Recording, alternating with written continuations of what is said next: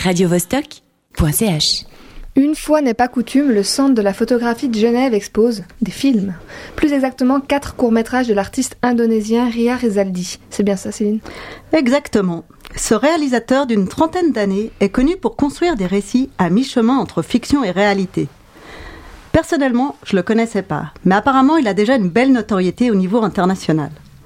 Ces dernières années, il a exposé dans plusieurs villes asiatiques et européennes.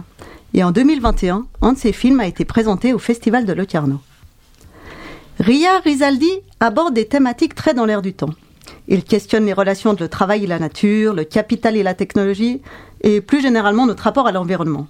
Son regard est critique, ironique, voire carrément cynique. Il aime dénoncer les dérives de nos sociétés contemporaines. Il s'amuse aussi à imaginer un autre futur possible, avec des théories un peu folles aux allures mystiques. Si comme moi, vous connaissez peu l'Indonésie, mais que ces sujets vous intéressent, filez à la rue des Bains. L'expo est originale et instructive. Et tu as vu quoi, du coup, à la rue des Bains?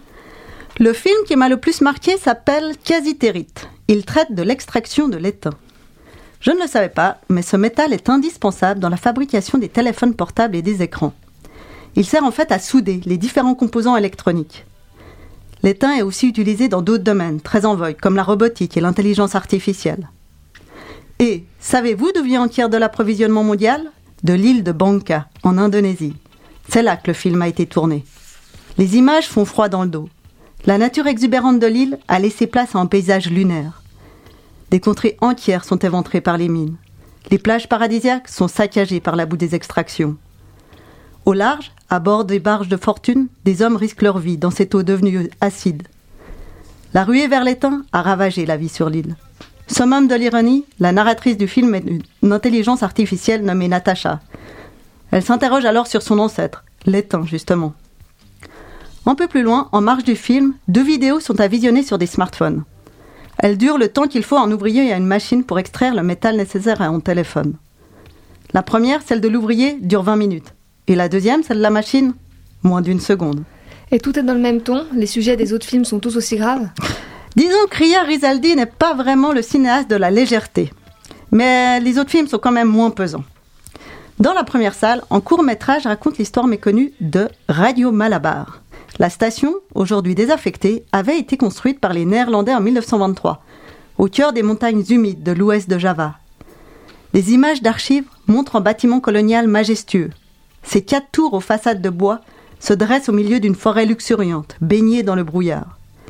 Son émetteur à arc était le plus puissant de l'époque. Le but était de pouvoir informer rapidement la métropole, à 12 000 km de là, en cas de catastrophe. Dans le film, un anthropologue inventé de toutes pièces par le réalisateur rêve alors que les ondes de l'ancienne radio puissent être utilisées pour protéger la Terre du rayonnement solaire et du réchauffement climatique. Si seulement. Dans la salle d'à côté, c'est une dystopie. Pas très gai non plus, mais son narrateur est très attachant. C'est un petit garçon grassouillet, vêtu d'un jeans, d'un gilet assorti, d'une casquette et de lunettes de soleil.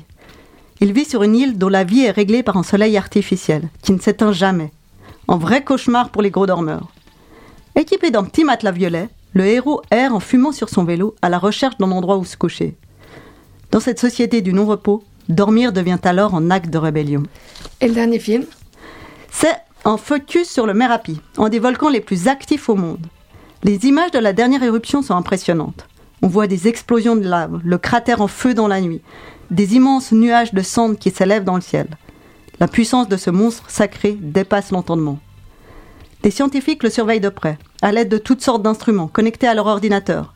Quant aux habitants, ils le vénèrent en pratiquant des rites sur ses flancs raides. En sortant de l'expo, j'ai l'impression de revenir d'un voyage en Indonésie.